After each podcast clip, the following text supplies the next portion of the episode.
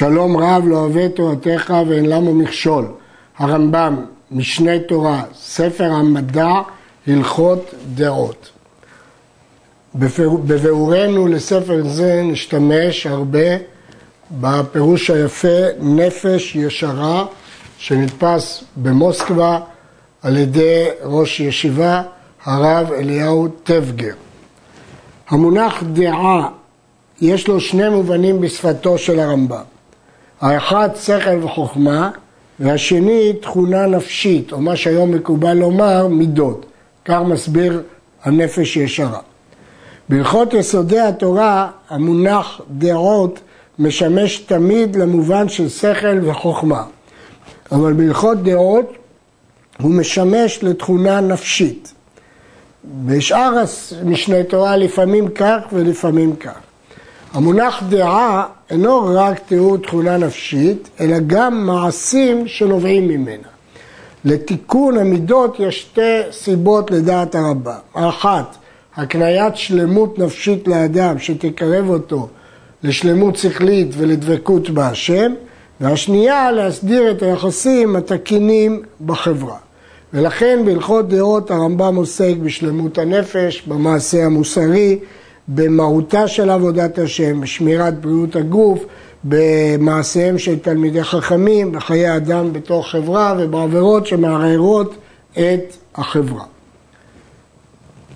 הלכות דעות, יש בכללן 11 מצוות. חמש מצוות עשה ושש מצוות לא תעשה, וזהו פרטן, להידמות בדרכיו. יש מצווה להידמות להשם בדרכיו, אבל כדע, כיצד אדם יכול להידמות בדרכיו? אם הוא הולך באותן דרכי השם הכתובות בתורה. ב' להידבק ביודעיו. ג' לאהוב את רעים. ד' לאהוב את הגרים. שלא לשנוא אחים. להוכיח מי שעבר עבירה.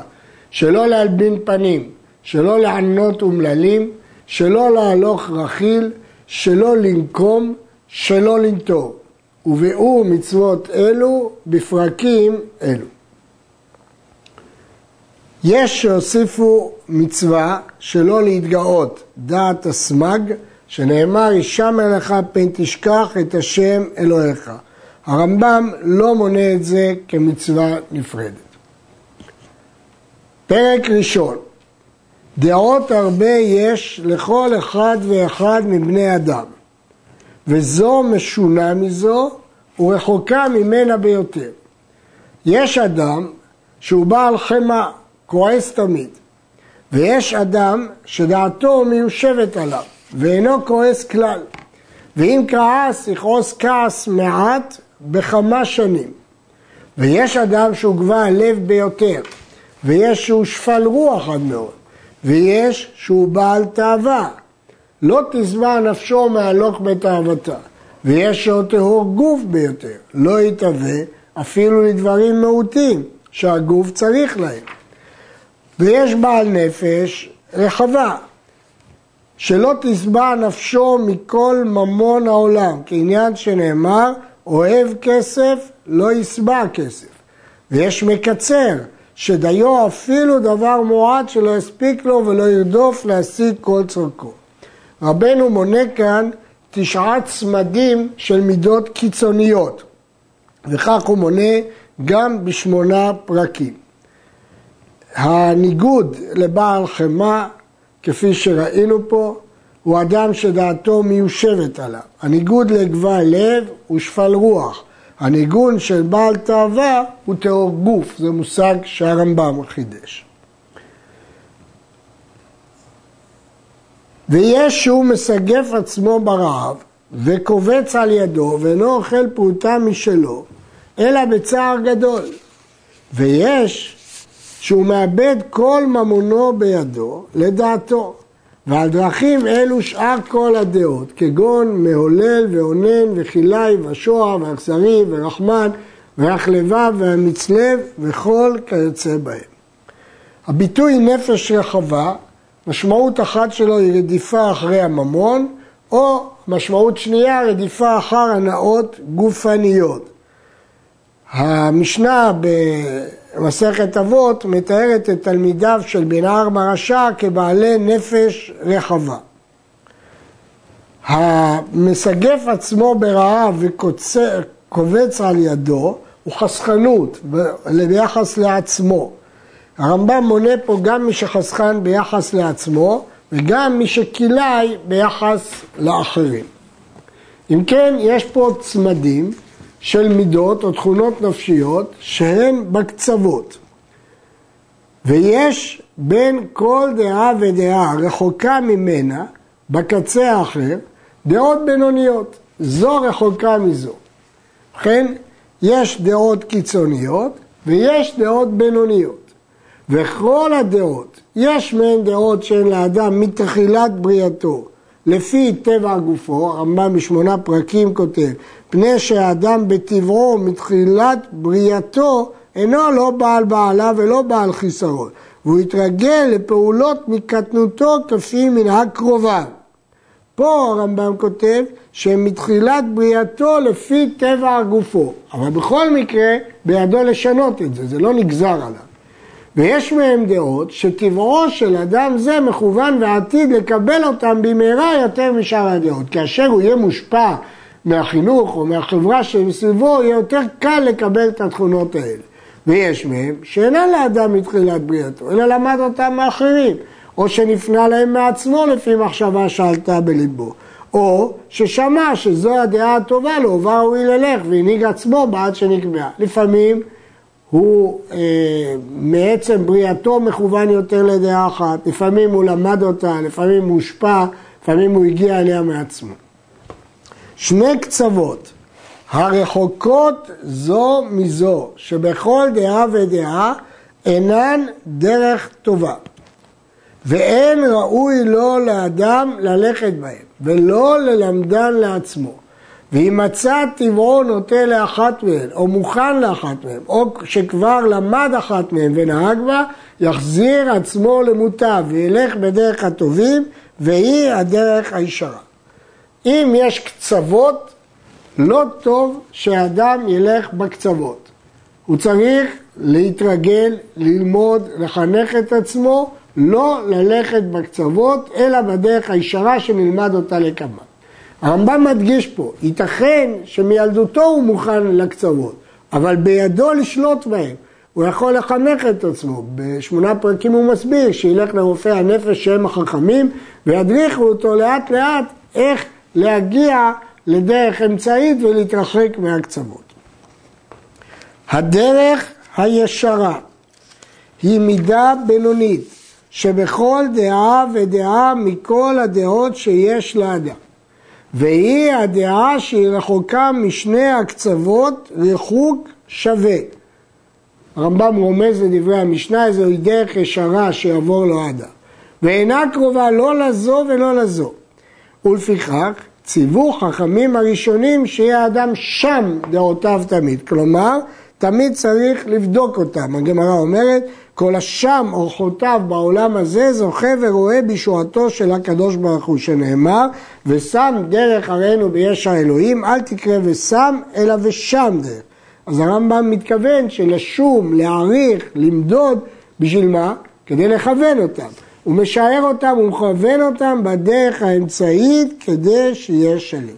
כלומר, לפי הרמב"ם, כדי שיהיה שלם, הוא צריך ללכת בדרך הישרה. והדרך הישרה היא הדרך האמצעית. כיצד? לא יהיה בעל חמאה נוח לכעוס, ולא כמת שאינו מרגיש, אלא בינוני. לא יכעוס אלא על דבר גדול שראוי לכעוס עליו כדי שלא יעשה כיוצא בו פעם אחרת.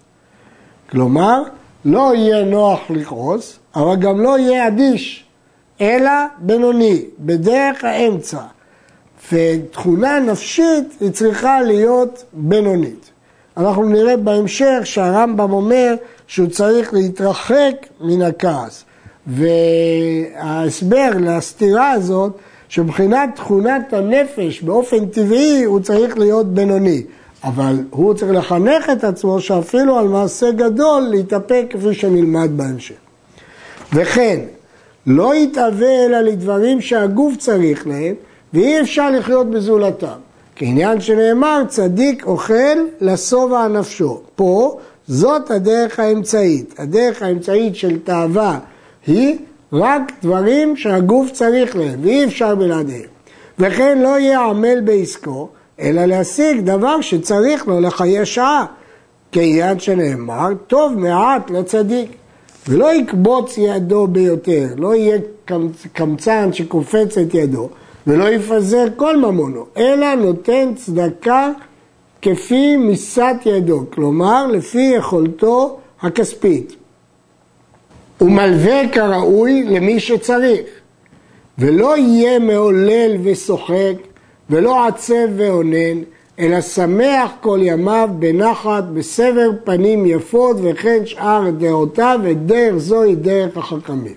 שיהיה לו סבר פנים יפות, ברצון ובעדינות, שתהיה לו שמחה שיש בה עבודת השם, אבל לא הוללות ולא שחוק ולא אה, עצבות ודיכאון. כל אדם שדעותיו כולן דעות בינוניות ממוצעות נקרא חכם. כך מפרש הרמב"ם בפירוש המשנה, חכם, מי שיש לו דעות ממוצעות. יש עוד חכם שהוא שלם גם במעלות השכליות. ומי שהוא מדקדק על עצמו ביותר והתרחק מדעה בינונית מעט לצד זה או לצד זה, נקרא חסיד. החסיד הוא מי שמפריז, כלומר, מפליג בדבר, הולך קצת לצד הזה או קצת יותר לצד הזה. מדוע?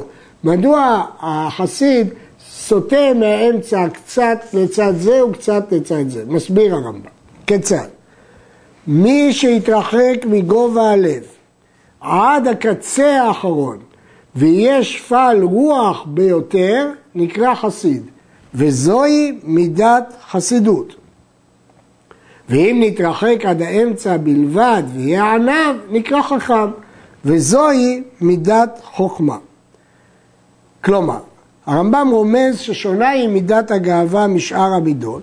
בשאר המידות החסידים נוטים מעט מן האמצע, אבל במידת הגאווה הם נוטים עד הקצה האחרון, מאוד מאוד הווה שפל רוח. וכך כותב הרמב"ם בפירוש המשנה לאבות, חוץ מזו המידה לבדה מכל המידות, והיא הגאווה לגודל חסרונה וידיעת החסידים בנזקה, רחקו ממנה עד הקצה האחרון, ונטו אל שפלות הרוח לגמרי, כדי שלא ישאירו זכר בנפש לגאווה.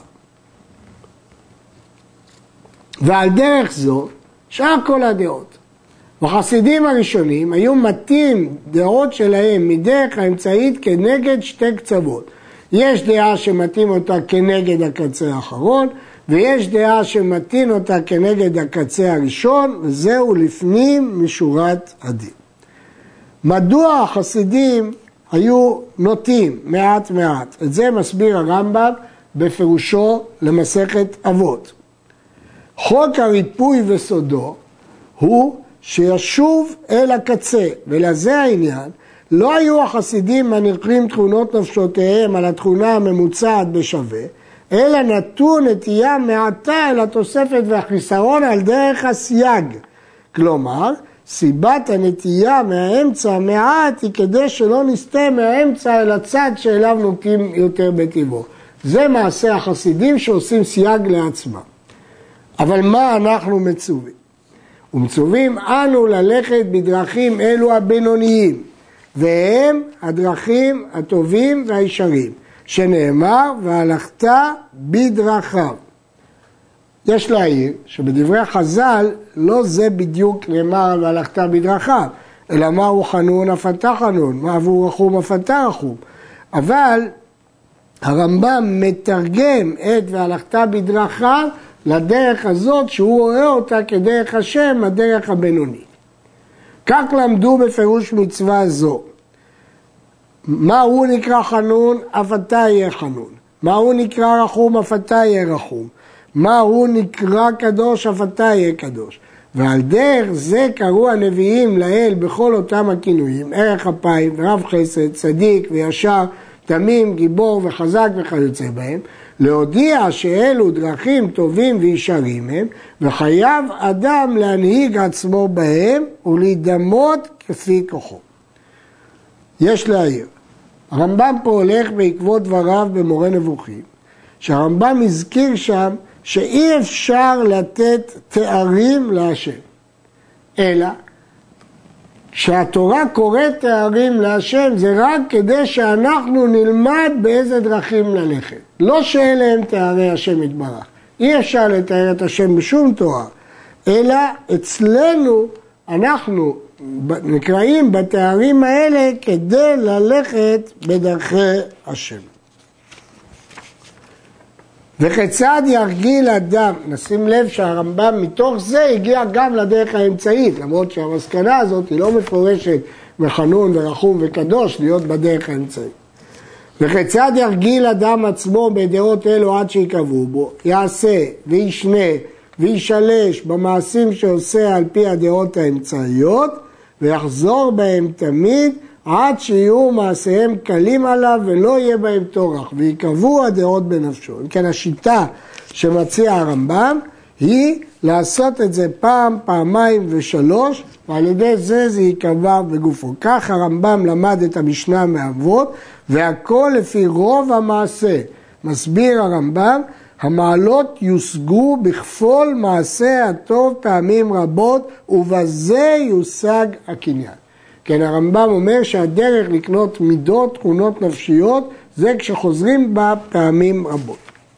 ולפי שהשמות האלו שנקרא בהם היוצר הם הדרך הבינונית שאנו חייבים ללכת בה, נקראת דרך זו דרך השם. כלומר, היא נקראת דרך השם בגלל שאנחנו חייבים ללכת בה, בגלל שהוא ציווה אותנו ללכת בה. והיא שלימדה אברהם אבינו לבניו, שנאמר כי ידעתיו למען אשר יצווה את בניו ואת ביתו אחריו, ושמרו דרך השם לעשות צדקה ומשפט. אברהם אבינו לימד ידיעת השם שמטרתה היא דמות אליו בעשיית צדקה ומשפט, כפי שהרמב"ם כותב בסוף ספר מורה נבוכים. הצדקה היא דרך מאוזנת שיש לאדם. והולך בדרך זו, מביא טובה וברכה לעצמו, שנאמר למען אבי השם על אברהם את אשר דיבר עליו. כלומר, הטובה היא לא רק טובה לחברה, היא טובה לעצמו, כי כל התורה היא לטובת האדם, כמו שנאמר, לטוב לנו.